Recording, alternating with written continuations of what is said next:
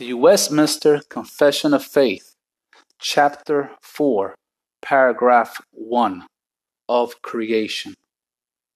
It pleased God the Father, Son, and Holy Ghost for the manifestation of the glory of His eternal power, wisdom, and goodness in the beginning to create or make of nothing the world and all things therein, whether visible or invisible, in the space of six days, and all very good.